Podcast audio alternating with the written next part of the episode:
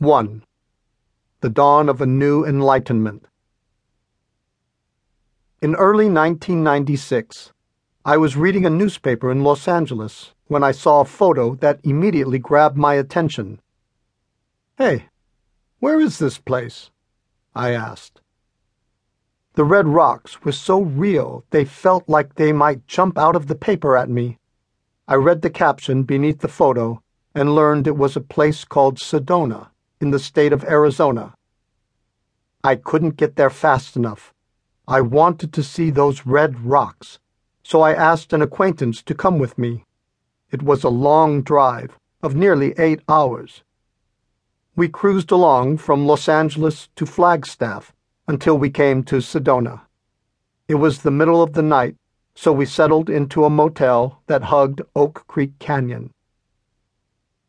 It was a dark night, so there was little chance to see the scenery aside from the sparkling stars that filled the night sky with their refreshing twinkling. I wondered what Sedona would look like when I opened my eyes in the morning.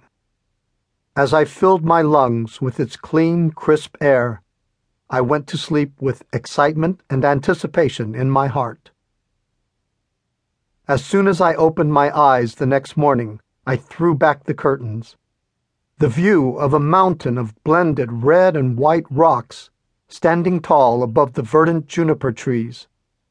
At the top of the mountain were large and small rocks shaped like various animals. Then I saw one that caught my attention. At a flat part of the top, there was a modest rock whose form resembled a person meditating while seated in the lotus position. I thought, wow, even the rocks in Sedona meditate. I couldn't tell whether that was true or whether those were the only rocks my eyes could see, no matter where I looked, but my initial feeling was very good. After a simple breakfast, I wandered about Sedona, here and there, wherever I felt like going. It seemed like the entire city was embraced by arms of red rock the green of the junipers and cacti that dotted the red turf proffered a dramatic contrast of color. The sky of Sedona, wrapped around the red burnt earth, seemed clearer and bluer than any sky I'd seen. There was a sanctity circulating in the air between earth and heaven.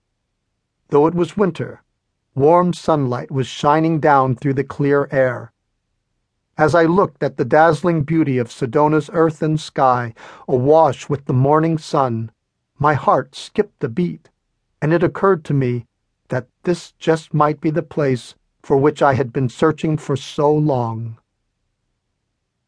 I came to the United States from Korea in 1993 to share the traditional Korean mind body training methods known as Dahnhak which became Dahn Yoga in the United States. At the time, the Dahn centers that I had established in Korea had increased to around 50, and I was sharing a modernized and systemized form of Dahnhak with many people. I handed over the management of the Korean Dahn centers to my students and started anew in the United States with a pioneering spirit. The place where I first settled with my students was New Jersey.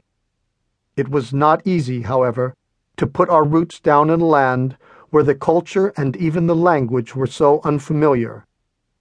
Our first attempts were ones of trial and error. During that time, I would sometimes walk on the banks of a lake near Bear Mountain, New York. One day, as I gazed out across the surface of the lake, reflecting the light of the setting sun, I asked myself, what should I do? What occurred to me then was that I should get to know the United States inside and out. I felt that I really needed to experience the United States for myself, with my own two eyes and feet. I decided to get a car and travel across the country from east to west. Our itinerary would take us from New York to California, along the western coast up to Vancouver, through Toronto, and then back to New York.